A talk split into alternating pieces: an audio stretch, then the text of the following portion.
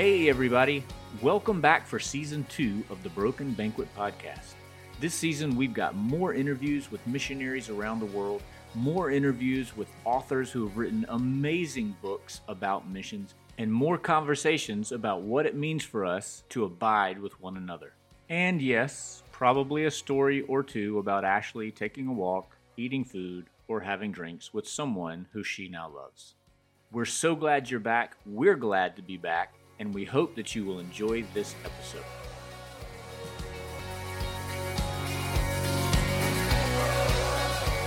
Hello, Ashley. Oh my goodness, Wil Bailey, as you live and breathe. I've missed you. Yeah, it's been a while. I mean, it's been sort of it's I mean, it kind of has and it kind of hasn't. You know, we're still releasing episodes every week, so people are hearing from us on a regular basis, but we haven't actually recorded an intro in a while. It's been a hot minute. Yeah. You know how I like to mix metaphors? Uh, yes, I'm aware of that, as are our listeners. I was trying to say the other day something about water off a back. You know, it's just water off my That back. would be a duck. It's A not your back. back. It's a duck's back. You said like water off my back. yes, I did. You know that doesn't really because see ducks have these these little feather. Never mind. Um, so how are you, Ashley? I'm doing really, really well. We um had Yeah. a great trip to Ecuador. Yeah, Yeah, we went to go see Matt to in April. Quito, Ecuador. We went to Quito, Ecuador, and visited Matt Keifer and his wife April and their three kids. Our listeners may remember Matt from season one. He had one of one of our great episodes. I think it's it's gotten into like the top seven listens of, of episodes. So, uh, Yep. listeners, if you haven't heard that one, make sure to go back and listen to Matt Keifer Keifer's episode. So, That We means had it's probably good week. several episodes ahead of mine. But keep going. I listen to yours all the time, Wil, just so that you can get more listens. Thanks, Ashley. Thanks for the Yep. sympathy listens. No. but we had a good trip. I think I even told you while I was there that it's been a while since we've gone to visit a new partner. So I'd kind of forgotten what it was like uh, at the front end of a relationship, just those those first couple of visits and what that's like. And we had the best time. It was really good. The whole purpose of the trip was just to abide, to be with them, to see what their daily life was like um, and just be able to come uh, and pick like when we come home to picture that um, how they live their daily lives so that we can imagine what they're doing day to day so it was really and, good And start communicating that to the local church Mhm. in Shreveport, Exactly. who are also just getting to know them. Yeah, Right. good. yeah it was so good so good so quick trip down and back and didn't even get altitude sickness so woohoo I saw that they were raising money to buy a soccer field so that they could move their whole soccer ministry to a new facility. Do you know? Are they Yes. done with the fundraising? Were they able to? Did they hit their target? Are they going to be able to do that? I think they're still fundraising, but they did sign the papers to purchase this land. So while we were there, they signed the papers um, to purchase the land. So very excited about that. If I, I, I was trying to envision what he was wanting to do with the land and the soccer fields and dormitories and hotels and all the things. And the best I could come to, and this is just you know me because I travel around the world. But in Mallorca, Spain, um, there is the Rafael Nadal complex, uh, tennis complex, and there are just massive amounts of, of tennis courts. And then you have dormitories for teams that are coming to stay and train. But then you also have nice high end hotels for those that are coming to um, stay and play and hopefully get a, a, a glimpse of of Rafa. Um, and so I envision that that's what they're trying to do with this land is to create all the space for soccer fields so that when the professional teams of South America are coming to play in a tournament that this would be the place and that the teams could stay and it's close to the airport. I think it's going to be great. I love What his he Matt is a really good visionary um, and he is breaking it apart to make it in manageable pieces so that he can build this and I- love what God's given him.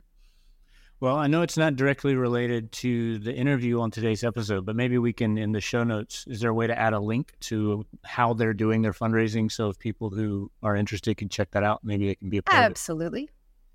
I'm the queen of links and show notes. Boom. hey, you're Yeah. coming to Costa Rica soon. Oh, yes, I am coming with a, a team. I don't know when it, the last time I've come What with a team world? from our church. I know. We've got a couple of families. Can't wait to come. I showed them videos of you the other day. We had our team meeting to get prepared, and they are excited. Awesome. Yeah, we're looking forward to it. Can't wait to have you here. Pretty excited about our night of worship that we're going to have too.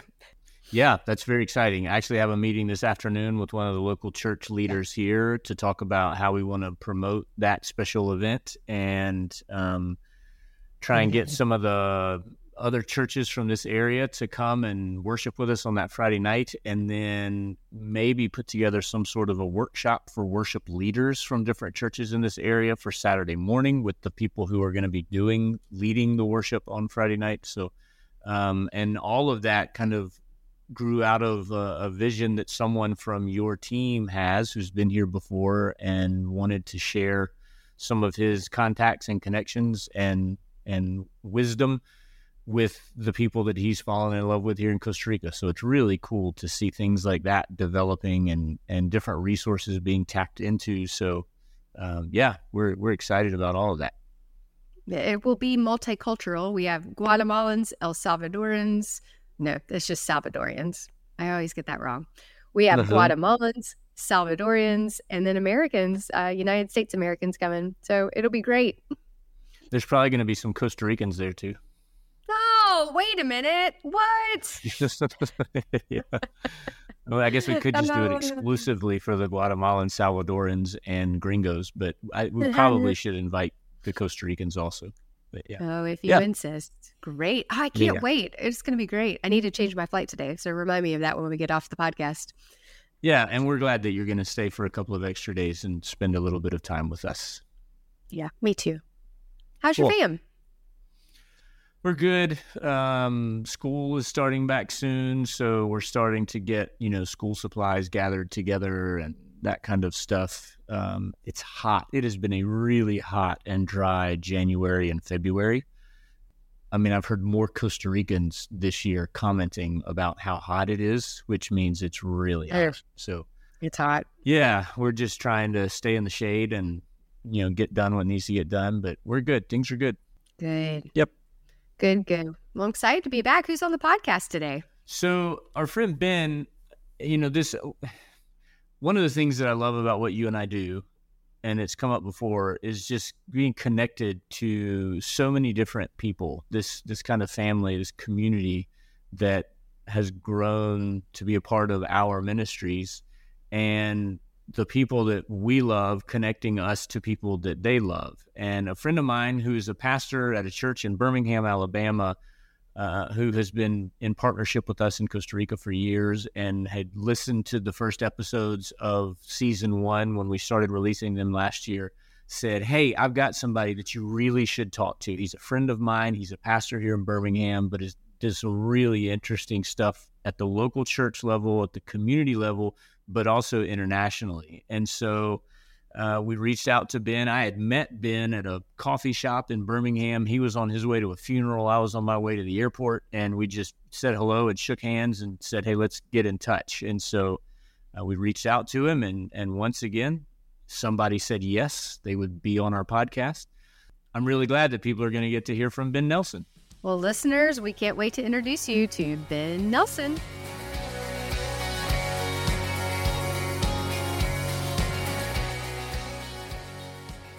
So, Ben, you and I met a few months ago. I was in Birmingham visiting with one of our partner churches there, and one of the pastors at that church happens to be a good friend of yours. And we were having coffee one morning, and I think mm-hmm. you were on your way to pick him up to go somewhere else. And he said, Yeah. Well, I want you to meet my friend Ben.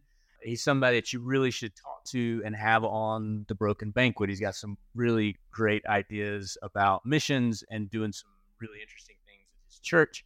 So, welcome to the Broken Banquet.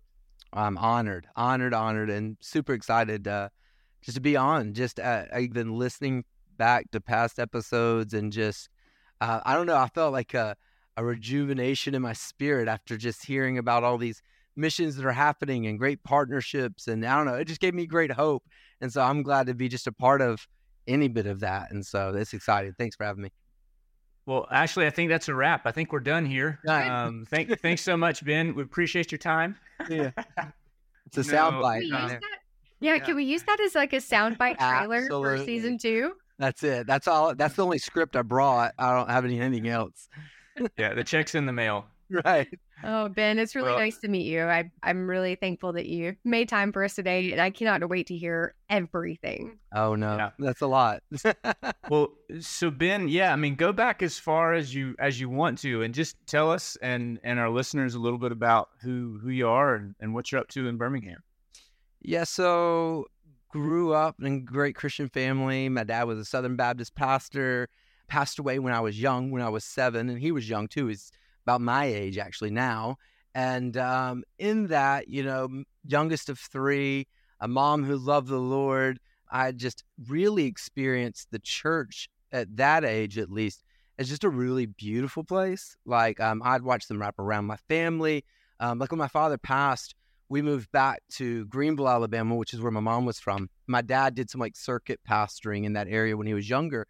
And there was this group of men, these three men that I didn't know at the time but they were probably in their early 30s, mid 30s, and they had decided that I didn't need to go through life without learning the things that my father would have taught me. Mm-hmm. And they knew my father. And so, without me really understanding what was happening, they started rotating whose house I was at for dinner on different nights and started wow. like teaching me different things. You know, one uh, ran a hardware store, one worked on cars, you know, and all these different things, all great men of the Lord too. And I didn't understand in the moment that I was seeing what the church in Acts looked like.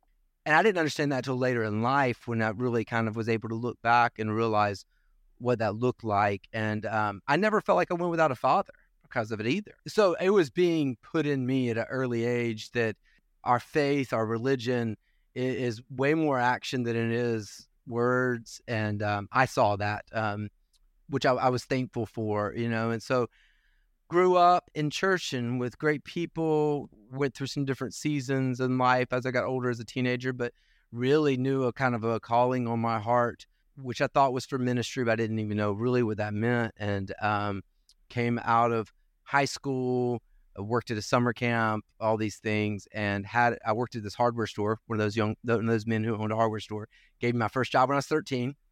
Came back home after summer of my senior year, was working at the hardware store, and about to start at a junior college close by. And a young man walked in. I say young man, my age now, you know, man in his mid to 30s, early 40s came in and said, Ben, you don't know me, but when you were like 15, we heard you give your testimony at this like progressive supper thing, which is what we did in student ministry in the 90s. I don't even know. Oh, yes, we did. yes. I, don't, I still don't even know what it means, right? I don't know. I was like, were we taking, in our mind, I won't even go there. Um, and uh, he goes, I remember hearing that, and I am an elder at the small Baptist church in the country of Greenville, and we have a new pastor. Our church is almost 200 years old, and our new pastor has brought the first youth we've ever had in our church. He has two kids that are youth age, and one of the grandmas in our church has a grandchild who doesn't have a youth group. Would you come be our youth pastor? And I was like, oh, this is it. This is what we all. How, could you say no to that? I mean, how right, like right. And so I went to Antioch East Baptist Church with three kids, and saw God do to this day some of the most powerful ministry I've experienced. And I think it was because I did not know how to do church, right? Like I did mm-hmm. not, I didn't have any knowledge. I just knew like, hey, these kids need Jesus, and I want to show them Jesus. And I had men and ladies in my life who showed me um, what it meant to be the hands and feet of Jesus. I want to do that. And we learned to serve really well. And that youth group grew, and it's all those kind of stories of, oh, it grew. Then the church grew, and it was, it was great. And then I was traveling and playing music at the time, had met this girl and was dating her. And I really just didn't know what was next. So I went to Bible college that was all online at the time and started reading about some different theological views that weren't in my Baptist world, to be honest, at the time. Some different voices, some different names, and fell in love with some of the things I'm like, they're saying things that I've thought but didn't think I could say, right? like they're giving language to mm-hmm. some of my um, views on grace and views on, you know, uh, different things. And um, long story short, I chased that girl up to Birmingham. I got her. It's good. We're still married. And okay, uh, good. Yeah, Thanks yeah, yeah. Clarifying. Yeah, yeah, just, just, yeah. And uh, she um, was coming to grad school in Birmingham, which is where she grew up. And I came and took a position at a Methodist Church in Birmingham at the time and served in the United Methodist Church from that would have been 2006 until about three years ago before I planted what is now Collectivus Church. Uh-huh. So that's kind of the ministry story. But to back it up a little, fill in the gap a little bit more, 2009, we got married, both very mission minded people. And we started a thing called the Garage Giveaway. Um, in 2007, we had started what we now call a missional community. At the time, we just kept reading Acts, and I was like, I need people in my life. I can't go through life alone, right? And so we started doing that. Later, studied under a guy named Mike Breen, who kind of opened my eyes to what missional communities are. And and then that same year, um, we went to the country of Bulgaria and fell in love. It was supposed to be a short term mission trip that then turned into a partnership that then turned into um, a mission organization and now we help plant about 47 churches there um, partner in lots and lots of ways year-round partnership with two main missionaries on the ground and doing a lot of stuff and then leading up to today where still have mission bulgaria huge part of our life and planted a church called collectivus which is it's a proof of concept more than a church i'll say that. It was what we were doing in eastern europe a lot and we really feel like we're about to see a lot of what we saw in Europe come to the States. And so, what was a new view of church that looked more ancient than new in a lot of ways and more missional in a lot of its mindsets. And it's been better than I could have imagined. I want to find reasons to complain, and uh, I can't. It's a it's a beautiful church, uh, a church I would be at even if I wasn't the pastor or on staff. It's where I would be. So I want to get to Bulgaria, yeah, later most of the people that we've talked to in season one of the podcast are are usually connected and focused on foreign missions for the most part. And the more I've learned about your church, the more interesting I found it and the more exciting I got about it. And I would really like to hear more about this missional church model that you all are doing. Would you explain if I just randomly walked into Collectivus church on a Sunday morning because I was driving by and saw the right. sign and stopped. Yeah. What am I going to find and and what about what I find is going to maybe seem a little bit different to me than it, what I've normally found in kind of traditional churches that I've been to? Well, yeah. Well, part of that question, I think, um, doesn't have a very exciting answer.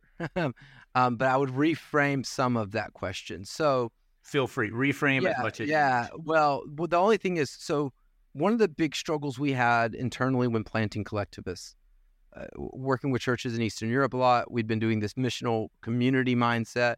I'd been kind of teaching on this at conferences and places like that to looking people looking for a different way of at the time they thought they were looking for a different way of doing small groups right?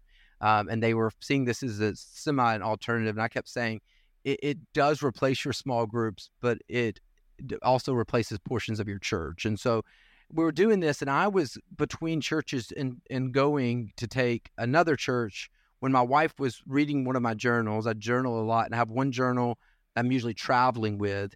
And she, on the way to like get our salary packages to talk about vacations, literally just looked at me and said, "When are we going to plan a church like the ones you teach about?"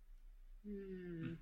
And I remember going in, like we were seconds away from getting to this church. It was a large multi-site type church. I was going to be the campus pastor and one of the teaching pastors. And I remember walking in and we didn't say a word because I was probably upset a little bit. And I walked in and usually it would be, okay, we're going to go through with our initial plan and we can talk about this later.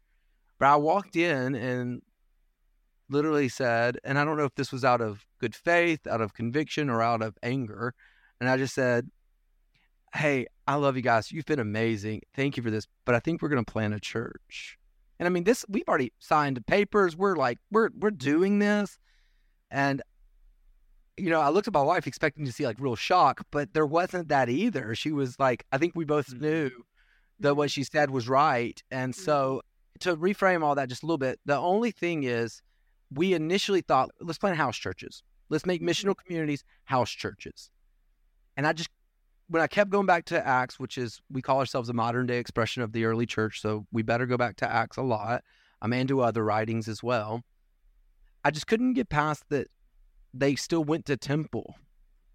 Mm-hmm. And I was like, why?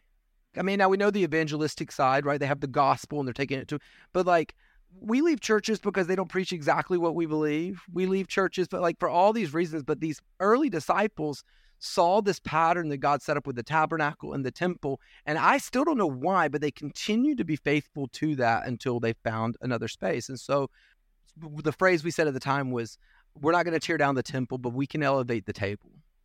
Mm-hmm. Right. And so if we took, if someone had no idea what a church was, and they went in and did an audit, looked at their finances, looked at their social media, looked at their emails, looked at like all the external things, what at the end of the day with that person who the idea of church was foreign to them, what would they say a church did? And I think a mm-hmm. majority of the time we would say, well, they spend a lot of their money, their attention, their finances on this Sunday morning experience. They have some other things they do, but at the end of the day, that's what they do the most. And that's not a knock on the Western church. I think it's just a reality that we sit in. And so we wanted the opposite to be said, not the opposite, but we, we wanted if someone came in, not knowing where a church was, came into our church and did an audit that they would say, you know what, they do a Sunday morning experience where they all gather together. This really, really neat experience. But they also really put a huge emphasis on lifelong community that doesn't start and stop, isn't set by seasons or ages or stages, but is about doing life with other believers and living things out. So, um, to answer your uh, original question, you would see something that you would see at any other church outside of different language that really encourage missional living, some shared experiences. Scripture says that everybody has a verse to share, everybody has a hymn to bring, right? You would see um, different communicators. You would find, I find unique at our church, but it's not unique in the sense that it doesn't happen anywhere. We have a very diverse church, and we believe that diversity uh, doesn't come from even longing for diversity, but by preaching unity. Uh, what we mm-hmm. say a Collectivus is division and diversity have the same root. It's differences. And it's what we do with our differences that determine the outcome, right? So we believe that unity is a choice and we mm-hmm. choose unity even though we have lots of differences. And because of that, three years in, I've never personally experienced a more diverse church. And I don't just mean racially, we do have racial diversity, but I'm talking about politically. Like we have far right, far left. We have so many differing opinions within our church financially, like how you know homeschool to we're in the public school to be the light of Jesus. It is by far the most diverse thing. So a Sunday morning experience, you would encounter a lot of your typical things most of the time: a teaching, worship, and then a lot of language uh, around other things. But we have decentralized everything else. So all of our missions happen in in missional communities. So you're not going to do a mission on a Sunday morning or anything like that pastoral care has been decentralized to missional communities. Discipleship has been decentralized to missional communities. Sunday mornings for us is a time where we gather together with extended family um, and we have Thanksgiving and we celebrate Jesus. We open the word together and we celebrate what all he's doing. So the short answer to the long answer is it would look similar to other churches mm-hmm. on a Sunday morning. You mentioned several times some sort of different vocabulary that we might hear. And I noticed on a couple of the videos I watched that you introduce yourself as a teacher at the church, which seems like that's intentional on your part. You don't introduce yourself as Pastor Ben. What is what is that new vocabulary that you're teaching the people who are coming to be a part of this church, or that that is being taught amongst the people? If you're decentralizing the teaching as well, what is yeah. that that vocabulary that that as a visitor I would say, well, wait a minute, yeah. I've never heard that word used that way, or clearly that's something that's important to them. What it, what exactly are they talking about here? Yeah, that that would be one. We have lots of them, but um, that one's intentional. You'll hear one of two things being said: either teacher, or you'll you'll hear. If you hear pastor, you will always hear one of the pastors. I have the honor of being uh-huh.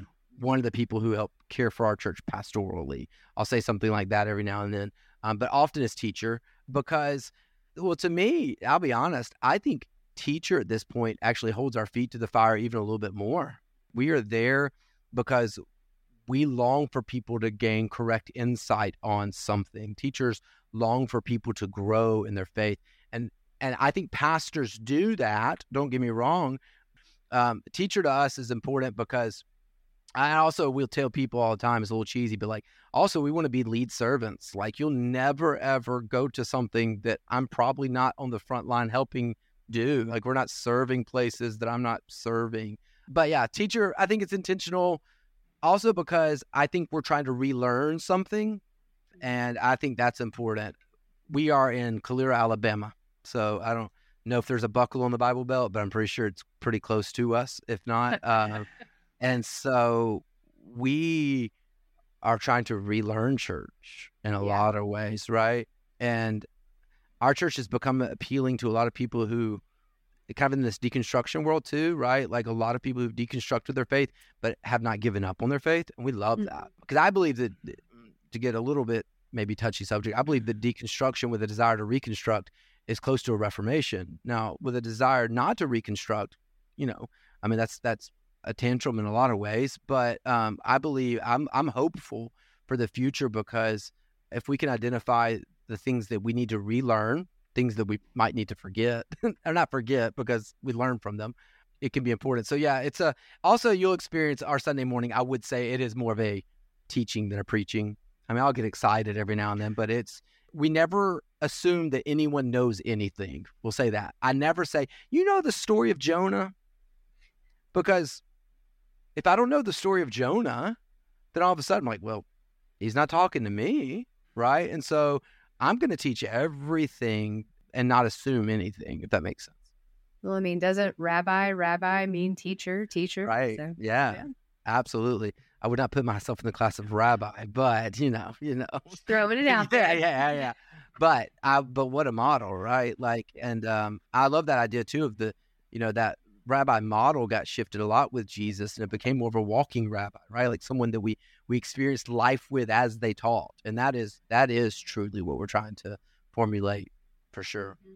Well, going back to the very beginning of this interview, Ben, I just want to say I think that you might be the first person who's ever made me cry on the Broken Banquet podcast. So thank you for that. Well, uh, well done, Ben. Well, uh, I don't, I don't I, every time someone's told me that, it's never been a good thing. Mm, so well, no, it was just such a beautiful story, and and what a beautiful image of these men surrounding you and being mentors to you, father figures to you, friends to you, people to help you grow. What a beautiful image of what Jesus intended the church to be. Yeah. Uh, he meant us to live in this community and in relationship with each other. And I have to think that after listening to the more of your story of how you've uh, come up, come about building these uh, missional communities, that that's got to be part of the the impetus, part of the what urged you to go in that manner because relationships really are at the core of everything that we do. Um, and so I, I think that that's it's such a beautiful reminder that that's how God created us to be in relationship with him and relationship with others and and that model and acts to just remind us that that we're designed to live as a church in in community and and sharing each other's pain, sharing each other's celebrations, sharing each other's food, sharing our prayers, uh, our presence with each other. So it, it's a beautiful reminder. It looks like it's followed you all the way through life to this point of how God has intended to to teach you and then now to teach others. Yes, the the the truth is when we look at Paul writing to the church of Galatia, when he says, you know, to bear each other's burdens, in doing so, you fulfill the law of Christ, right? So we actually, when we don't allow others into our life, we're actually removing an opportunity for, for them to fulfill this law of Christ. And so, you know, and I tell people sharing each other's burdens isn't like, you know, giving all your dirty laundry and just like, you know, complaining all the time, but it's an opportunity to you know, some burdens we do have to face, lots of burdens we can release, right? But there are some that have to be bared by others. And that's the beauty of community. The reason we started Collectivus really was after pastoring for many years in kind of a large church setting. I would hear people would come in and say, I lost my mother this weekend. And I'd be like, I'm so mm-hmm. sorry. Who do you like? Who's walking through this with you? And they're like, What do you mean? And they would literally be like, What do you mean? I'm like, Like, do you have friends, family, community. Like, well, you know, I mean, I got my sister. She lives in Idaho, and but no. And then I'd be like opposite, like you know, we just adopted this weekend, and then I'd be like, that's amazing. Like, who celebrated with you? And they're like, no, what do you mean? My wife says it best, but my wife says you can go to church and leave with the same burden, but you can't sit across the table from someone and allow them to leave with the same burden. You just can't mm-hmm. do it, you know? And so that's our desire is to decentralize a lot of things. Number one, we think that's multiplication. And then also uh, to realize that like missional communities for us is learning that we aren't allowed to do life alone. That's one mm-hmm. of our rules in missional communities is you're not allowed if you're in a missional community to do life alone. You can't have a minor surgery on Tuesday and not tell anybody about it. You're not allowed to. We get mad at yeah. you on Wednesday. We go, "What do you mean you had an ingrown toenail and you did not tell us about it?" Right? Because yeah, like it, it, because it, we are so keep to ourselves people, you know. Yeah, and so it's changing a lot of our mindsets, and it's taking. Don't get me wrong. It's taken us three years to I think we're becoming what we've said we were in the beginning, if that makes sense. Mm-hmm. Like it took years to relearn, to apply. We had uh, lots of things that we had to to process through there. But I'm sorry I made you cry.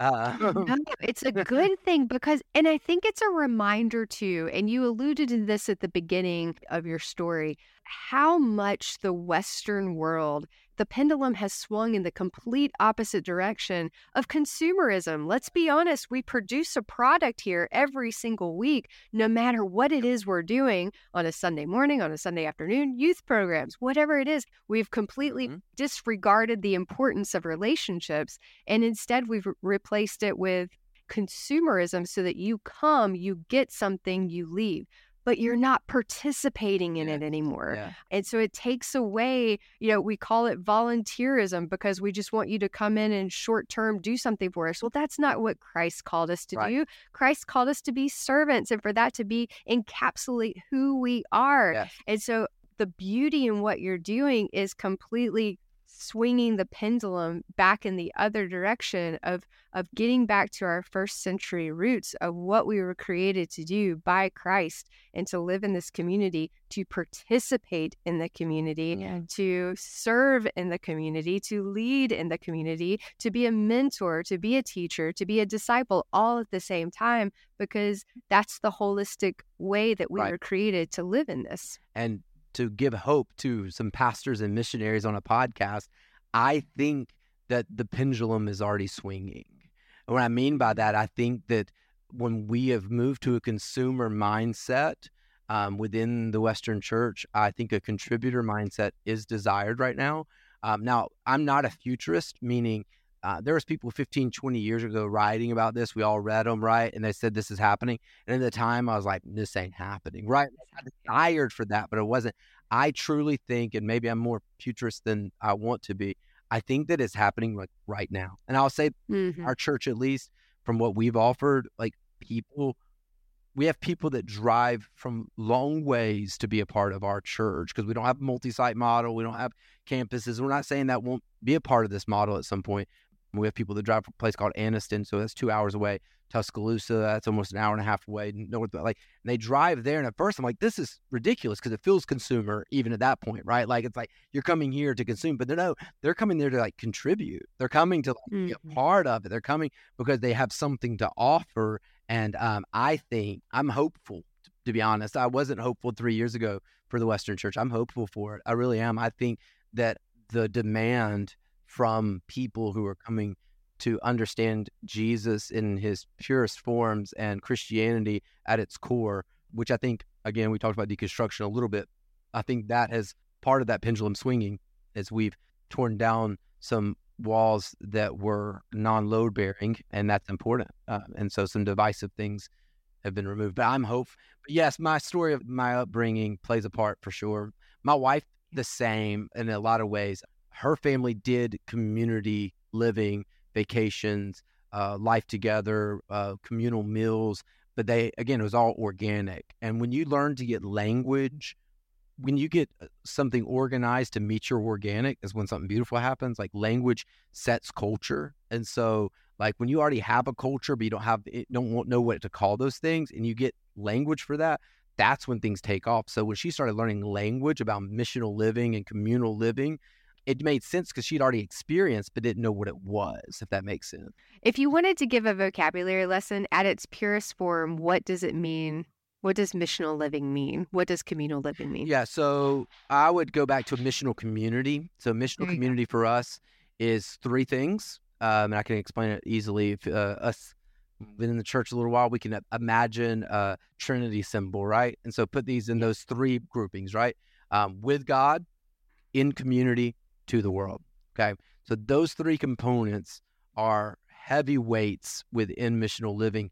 And that sounds on the surface like other things we've experienced, but it's not. So let's think about small groups. Small groups would be two of those things, right? In community, um, uh, with God in community, right? Um, missions would be really usually two of those things. It would be with God to the world, often, right? And then we have things outside of the church, like a good CrossFit would be in community to the world, but without the God portion. So, what happens when we're with God in community to the world? And so, we imagine that as a missional community. Missional living, number one, is learning that the things of this world are wonderful gifts from God, but still pale in comparison to the things of the heavenly. And what I mean by that, let's go back to Acts. It says that they had all things in common, right? Mm-hmm. think about the time this is taking place. This is happening right after Pentecost, right? So what's happening? Does it mean that they all like the same sushi? That they all agree on how to parent their children? No, here's what it means. They saw the kingdom of God in such a real and tangible way that the things that they were different on didn't have any weight in comparison to the thing they had in common, right? They had a they, they they saw the Holy Spirit come fall on them. They saw a miracle where the last thing I love this story. The last thing that Jesus said to them is to go into all of the world and to teach the gospel. And they're thinking, we haven't gone to all the world with you, Jesus. And when we get there, how are we going to teach them? And the next time, he says, don't go anywhere till I show up. The next time he shows up, everybody is gathered for Pentecost because, like, we're, we're that far after Easter every nation is represented and then they begin to speak in their language. Like he fulfilled the promise he had given them. At that point they're like yeah nothing else matters. Like you know what i mean? Like I, I have a house. You need a house. Take my house because my house means a lot in earthly standards but it's nothing compared to what we just experienced together. And so uh, missional living would definitely be learning to view god as properly as we can because how we view god um, will determine how we relate to him and how we relate to God will directly impact how we display him to the world. And so let's let's talk about how we view God and then let's let's learn that we have different voices, different backgrounds, that's fine, but we have a kingdom in common and that tips the scale so much that the other doesn't even matter in comparison. So I just got chills at how you explained that, uh, especially the Pentecost. I loved how you brought that all together and explained that. Oh, it, really I'll be well. honest, it hit me about two years ago and like Yeah. weeping on the floor with the word kind of moment. I was like, the reason of Pentecost wasn't for us to be Pentecostal, it was to fulfill the promise God Jesus had given us. He said, Go to every nation. How are we going to do that? Well, I'm going to bring them to Oh, you. let me bring them to you. How am I going to talk to them? Let me give you a gift in the moment where you can, right? And it really just shows his faithfulness. If he made a promise, he's going to be faithful to it. And so, yeah, yeah, I, it, uh, Boom, Ben. Boom. I don't know.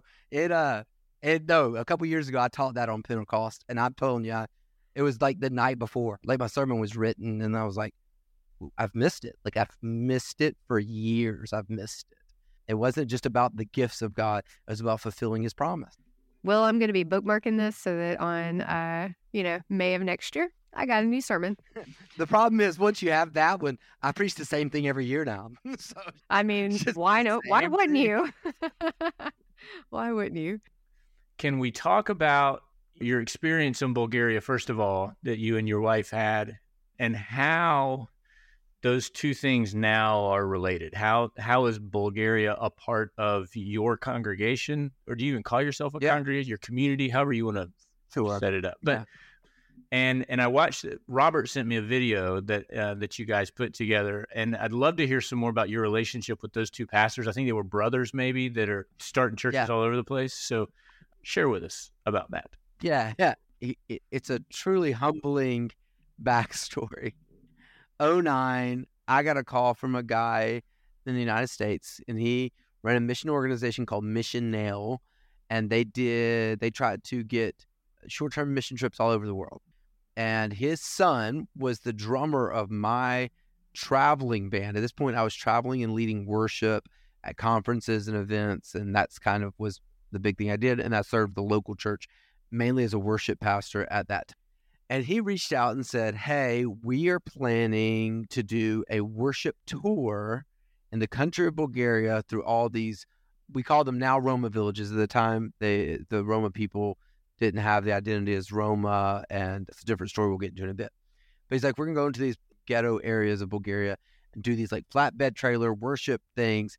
We will pay for you to go uh, like not just pay for your trip, but like hire you. Like, I mean, that's why I, I, was hired to do this thing. I was like, sounds great. And we had just gotten married, me and Cassidy, and I was like, and the amount they were paying and also cover my trip, it would pay for like her to go on the trip. And so I was like, hey, we've we've never done an international mission trip together. We just got married. What a fun trip. Let's go. And so we just knew we were going. And I told people that I was going to Belize to lead worship on this thing. Like, never heard of Bulgaria at this point in life, probably, right? And so it started with a B. It was somewhere. And my wife corrected me. She's like, How many people have you told this to? Because this is not where we're going. And a few months in, I got a call and said, Hey, funding has fallen through. We can't pay you to go anymore.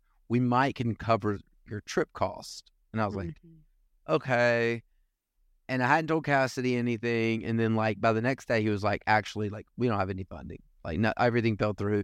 We're gonna have to take somebody who'll pay for their own trip, like a normal mission trip, and go and do this thing. And so for me, in my mindset, it's kind of black and white. I'm like, okay, I was going. Now I'm not going. And I went back to Cassidy and said, hey, we're not going on this trip. And she's like, why? And I told her, she's like, well, we can go. I mean, we are dirt poor, just married She's fresh out of grad school with debt, barely got a her big girl job, right? I'm doing youth ministry and and and worship leading and like like we are not at this place in life. But she was bound and determined if we were we had planned on going, we're going. And so we ended up raising the money, fundraising our money and going over there and I'd done a, a, good many international mission trips and lots of local missions. Cassidy as well had just nothing together internationally, and it was just something different when we got there. I I, know, I call them people of peace. Scripture kind of refers to we find a person of peace. I met Dinko Zlatarov and Stefko Zlatarov, and just I had never seen a healthier, in my experience, balance of um, global missions that was local for the missionaries. That makes sense. Like it was a global mission project, but they it was just their regular mission project, if that makes sense. And how could we partner with that? And so I went back to Steve after our trip, the guy who invited me on the trip. I was like, okay, I'm in. I'm gonna bring a group every summer. And he said, This is the last year I'm going to Bulgaria. And I said, Why? And he goes, Well, nobody knows where Bulgaria is even you. And so to get people to go is just is impossible. He's like, I, you know, he does, you know, whatever, I'm gonna make up a number, 20 or 30 international mission trips a year. And people will sign up for the ones that they know the name, that they don't know Bulgaria. And I was like, okay, well, here's the deal. I have a year to figure this out, but I want you to go back next year with me and show me the organizational side of how you handle these trips financially, how you partner with the missionaries. I'll, t- I'll pay for your trip next year if you'll go with me and let me see those kind of things. So we did that. I went, went on the trip. It was a great trip. He showed me those things. And so at that point, this was year two, we had kind of just become a mission trip that went to Bulgaria every year that I knew how to do that. And it only took about a year and a half before I realized, and I had to wrestle with some different callings with Bulgaria. At first, it's like, I need to move to Bulgaria. Like, I need to go there. I need to do this. Um, and there was opportunities for me to do that for Cassidy to do that. But there was something in me that I realized the biggest way I could personally help our on the ground missionaries for at least this structure was to be an extension and a mirror of Mission Bulgaria stateside. And so mm-hmm. whatever they needed, I could be over here trying to get. How can I partner with them?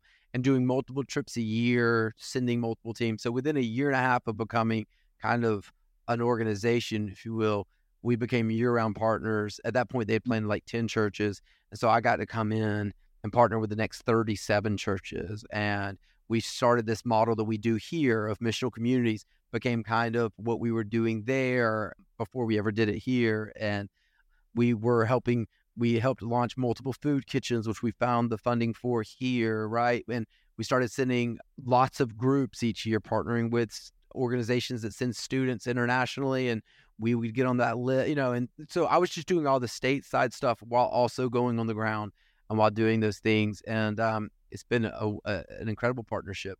So that's how the relationship started with them. The tugging started with the Roma people. Um, Never met a more beautiful group of people, largest minority in all of Europe, pushed to the margins of society because of racial differences. Communism fell in 89, and how they were treated prior to that, they were just blocked off in areas. And so when communism fell, a lot of different things changed in the country, but nothing changed for them. And when we, in 2009, first year I went, if a Roma person were to leave their village or their block and go into the city, if they were not murdered or killed, which was a very high um, chance, and they got into a church, an evangelical church, a, a modern church, um, no matter the denomination, mainline denomination, everyone, including the pastor, would get up and leave. Mm. And it was heartbreaking to me because I believe when the gospel means it's the good news, it covers all bad news. And so I thought, how in the world is this happening? And and I wasn't mad because I mean, holy discontentment for sure. But like I know historically we've all had blind spots. And I saw that. I saw I can see a blind spot you don't see. And my our missionaries knew this. Our missionaries are Bulgarian. They were the only people working in the Roma villages at the time. We've seen that change some. And so that was my draw to them. And even in so, I have to go back and look at the year. But I think it was 2010. They were one of like six ongoing presence in the Roma villages of Bulgaria in 2010 mm-hmm. and the fastest spreading of the gospel in the world. I think it was 2010. I need to go back and look at that number. Uh, one of the top three fastest spreading of the gospels in the world was in the Roma villages of Bulgaria. So like these men like going in there, they were going into villages that are so like you can't go in there as a Bulgarian, like because you know there's racial hatred towards them. They've also built up an intolerance to the Bulgarians, and I mean they went into villages one of which, one of my favorite stories is there's this village right outside of the international airport of Bulgaria. And I know y'all do some work in Romania. So, number one sex trafficking areas in the world is Romania and Bulgaria, right? Mm-hmm. We believe that this neighborhood is one of the largest, if not the largest, sex traffic neighborhoods in the world because it's the closest neighborhood to the international airport in Bulgaria. And It's a Roma village there. And Every child we know there is born out of prostitution or sex trafficking, all those things. And it is a rough neighborhood. And Dinko was told, it almost challenged. She's like, You've done a lot in all of these villages in Bulgaria, but if there's one village you could not change, it's this one. And he said, That, right? Challenge accepted. Right, right. And man, it was hard for years. But he went there and established a school called the Esther Project that offered after school because education was a huge problem. They weren't being allowed in public schools. He got them allowed in public schools. There was all hate crimes happening to them in public schools, which he had to handle, which were really hard. And then he ended up offering, um, building a curriculum, acknowledging where the Roma people were deficient in that neighborhood when it came to education, so that he could give some secondary sourcing to get them back up to speed. And then by the end of a few years, the school's calling him and saying, like, some of the Roma kids are performing higher than our Bulgarian kids. Like, what are you teaching and how can you do that for us in a school? And so, wonderful people. And I'll, I'll lay my, down my life for what they're doing in Bulgaria. And I'm thankful I just get to play like a little part of that. So, Ben, you said you listened to a few episodes of the podcast. Yeah. And one of the things that I hope you picked up on that we're really trying to do is figure out ways to avoid some of the traps that short term missions in particular can fall into right.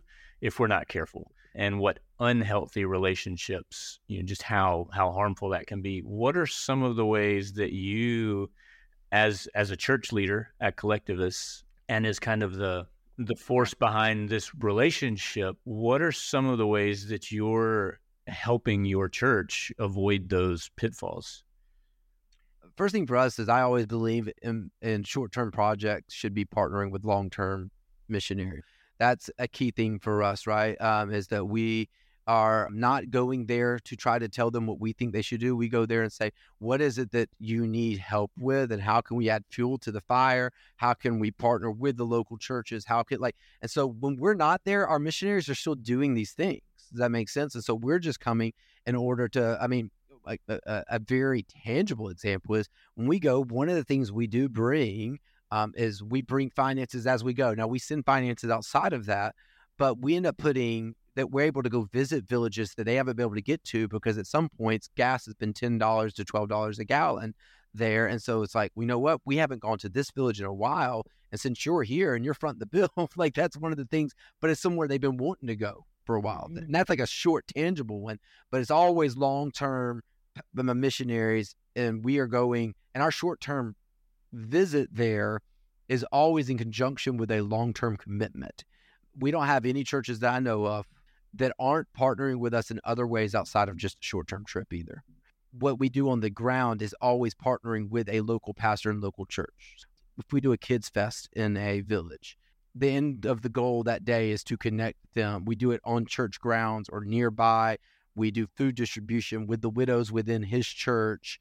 And so we get to help show God's provision through generosity that comes, but it gets to be tied back to the missions on site, not in America, if that makes sense. Mm. Most of the people there who know me or see me a lot just assume I live in Bulgaria. They don't understand, like, we're not trying to make this a, a Western American coming over to change things because our partnership is always, I guess, local in so many ways. And also, we don't establish anything that we're not asked to do. Very rarely do we come up with the idea to do there. So I'm curious to know you have this model of missional community here uh, with it within your church context, faith family. What shall we call it? Call it what you will. All, all of the above. I've called it a proof of concept. So anything you say is holier than that. Awesome. So you have this missional living, missional community here. I wonder how, what that looks like. I'm just dreaming. What does that look like for your faith family here to develop that with your faith family in Bulgaria. Because one of the things that, so I'm the mission pastor here at First Methodist, mm-hmm. and one of my goals is has been to get away from from anything that's not relationship like, how do we pour into the people that we love so much? Yeah. How do we live with them, be with them, pray with them? So, this missional community mindset that you have in Alabama, I'm trying to develop with all of our missionaries that we support and mm-hmm. live in relationship with around the world. So, mm-hmm. what would that, Ben, dream it up for me? Yeah. What would mm-hmm. that look like? Well, I can tell you what it looks like currently and okay. dream more. So currently, okay. it's a little bit of an opposite idea. Uh, mission Bulgaria is the mission of my personal missional community. Okay. Makes sense? So mm-hmm. our missional community started this 501c3, started the organization. Also, they helped plant the church. But the mission of our missional community that started in 07, one of the main missions of it is Mission Bulgaria. They are the board members. They are all that. So our our current goal is now that we have these, we have 15 missional communities across five counties, is what we have right now in our church. And in that, about 70% of our church are actively involved in a missional community. We want to see that go up, but we watched it go from 50% in year one to 70% by year three. So we feel great on track. Our goal is 100%. Our, I mean, because here, here is an, a quick pause. If you are not in a missional community in our church, you will not be there long. Um, you asked the question earlier, Wil, like, what does Sunday morning look like compared? Well, that's one of the things is I teach okay if I'm teaching, if someone else teaches, we have great communicators, but we are not an entertaining enough church for you to come to just consume long term. It won't happen. That's awesome. It won't happen. Yes, and it is awesome. Um, because you have to understand, in my background, that's not natural. I was a worship pastor. I was a production manager. I know how to create good experiences. I was in a mega church model, multi site video teaching situation. So it is sometimes I have to pull away from like my default, you know what I mean? to create those environments. But it is awesome. And so the problem is if you come, and we've learned it, it's almost at exactly at a year mark. At about a year mark in our church, we'll have people who have been very involved, as in showing up on Sundays, but they're not in a missional community. They could even be serving on a team because we're volunteer led. But if they're not in a missional community, about a year in, I hear the same thing every time. It just doesn't feel like home anymore. And I'm like, okay, well, tell me about your missional community. And it's always, well, I'm not in one, or we haven't been in one in a while, or whatever it was. Or on the rare, sad occasions, we were in one and we experienced hurt because no matter what you set up, there's hurt involved when people are involved, right? Mm-hmm. So for us, what you have to understand is we have literally set up set up a system that if we don't lean all the way into it, like we fail. Because everything we do outside of glorifying God and opening scripture together is not done on Sunday morning different missional communities join together on their own structures. But if I'm dreaming with your dream for a second, I actually don't dream for Mission Bulgaria. I dream that we have a missional community that desires to see this happen in Costa Rica, another one that desires to see it happen in downtown Birmingham, right? That these missions don't become, oh, we're missional. And so each week we're choosing a new mission. My goal is I want to see more of our missional community reproduce. I want to see new 501c3s and new long term projects. And I want to see churches planted, right? We have a mission. So currently, uh, nobody cares about Mission Bulgaria as much as our missional community. they do care about it some, but more as a model than uh, coming together. Again, to me, it's multiplication more than addition. We could add more, maybe, but I want to see it more. That's that's so counterintuitive, but it's so early churchy. I mean, it's sending out. It's not. Yeah hey, let's bring everything that we do into this big tent so that we yeah. can sort of manage it. It's let's prepare the people who are already in the tent to look outside of the tent. And and yeah. and, we, and I was going to say and give them permission, but it, they don't need permission. But encourage them and teach them in such a way that that is a natural fruit of being a part of this community is the looking outward. Nailed yeah, we nailed it for a couple of reasons. Here's why: they don't need permission. Someone asked me the other day, like, "How do you manage your missional communities? How do you?" I do what Paul did. I write letters to him. I give him a call and say, "Hey, I've been praying for you. You've been in my heart since last time." I check in, but I'll tell you what we don't have. We do not have a good tally sheet of the missions we're doing. I get a call. I swear this happens every week. I'll get a call from like a school and be like, "Hey, we just want to thank Collectivus for the water." I'm like, what are you talking about? like, you brought a powder of water. I'm like, I did not bring a powder of water. I have no idea what you're talking about. They're like, well, Anna May is the person who dropped it off. I'm like, okay, thanks. Like every week missions are happening and I have no idea what they are. Now that's probably just a disorganization part. Like we could probably do better, but also I don't care. that sounds horrible, but like, like I, I it only does my heart good to celebrate all the things that we're doing, right? God knows what's happening. And so, also, let me tell you about missional communities for us. This is not, other people have branches of missional communities around the world doing different ideas like this. We do not own missional communities. And here's what I mean by that my job, and you just said it, Wil, is to empower you and equip you and to send you. If three months from now you decide you don't like me, you don't like our church, whatever happens, I do not say, okay, well, cool. Well, you're not your missional community leader anymore. I'm going to need to talk to all your people. We need to make sure nothing gets out. It's yours. My goal was to show you what missional living could do for your life and for the lives around you, to equip you with any tools that I have so that you can do it and probably teach me something better. And then to empower you to say, listen, go and do this. Like, I think on the clearest thing Jesus told us to do, I, Jesus told us a lot of clear things, but the clearest thing I think we could all pretty much agree is to go and make disciples of all nations, baptize them in the name of the Father, Son, and the Holy Spirit. Very clear. And I'm, my biggest fear in life is that we have spent more time reading and memorizing it than doing it. And I mm-hmm. tell this story all the time, but if one day my wife told me to go to the store, she said, We pick up milk and orange juice. I said, I'd, I'd love to pick up milk and orange juice. And I am a little ADD. And she texted me a few minutes later, milk and orange juice. Didn't bother me because I know I need reminders, right? Well, I'm driving to get milk and orange juice at the end of the day, and we have this little app on our phone. It's a shared to do list. And all of a sudden, I get a notification. And I'm thinking, I'm on my way to get milk and orange juice. She's added new things to the list. I look at the list and it says milk and orange juice, and I'm frustrated. I'm I'm frustrated. I'm like, what are we doing? It's milk and orange juice. It's pretty simple, right? I get there and I get there and I go and I get I get the milk and I start thinking about all the other things in our house we need. And I think I'm gonna be the best husband ever. I'm gonna come home with the toothpaste. That's all the kids' toothpaste was out. I'm gonna come home with toilet paper. And I go in and I get all this stuff. I get home. I ring the doorbell mainly because I want to see her see me standing there like Superman with all the bags on my arms because I'm only making one trip anyways. And um, she's like, "You got a lot more than milk and orange juice." And I said, "I did.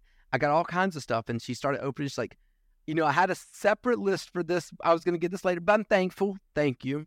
She gets it all out. She gets the milk out and gets to the end and goes, Where's the orange juice? "Where's the orange?" True story. True story, right? Simplest task, simplest task. But so many times we try to do good things and we get and, and good things are good unless we get off the task that we were given, right? And then I mm-hmm. think back on that story, what if it would have gone differently? What if I would have shown up at home with nothing? And she would have said, What'd you do? I'm like, I got your list. Like I read it. And I actually went and picked up Wil, and Wil and me read it together. He memorized it, and I learned the Greek word for orange juice. Would she be happy with me? No.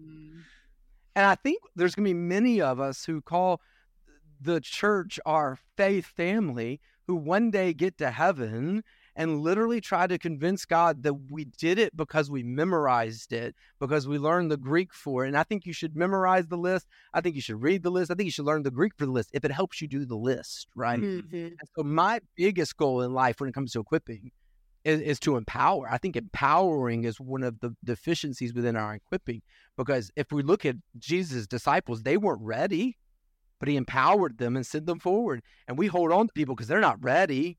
I'm going to empower you before you're ready. Like I'm going to send you out. I tell people I'd rather fail with somebody than stop somebody from succeeding. Right. So Yeah. I'm going to send you out. If you seem like I have missional community leaders right now that I would have never told you would have been good missional community leaders, and they're crushing it.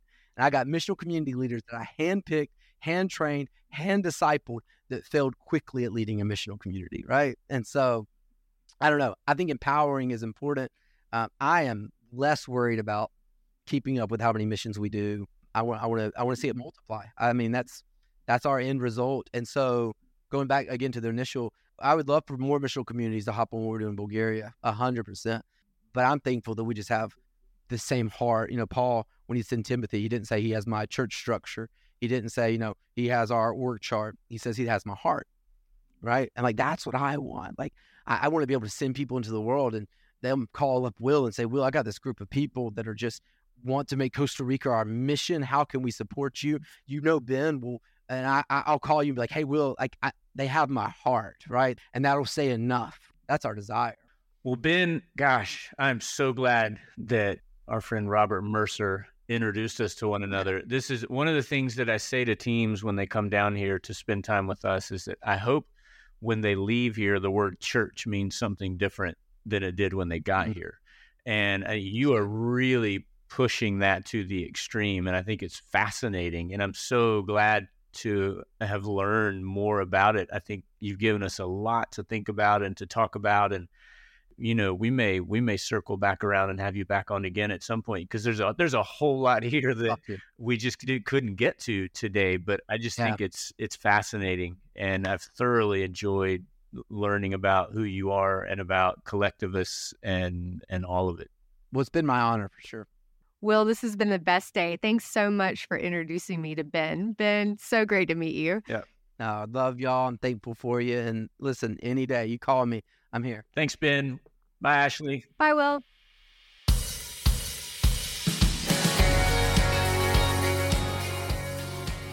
You've been listening to The Broken Banquet, a podcast by Wil Bailey and Ashley Goad. Music provided by Irene and the Sleepers. Join us next week for another episode. He's prepared the table. All things are ready. Come to the feast.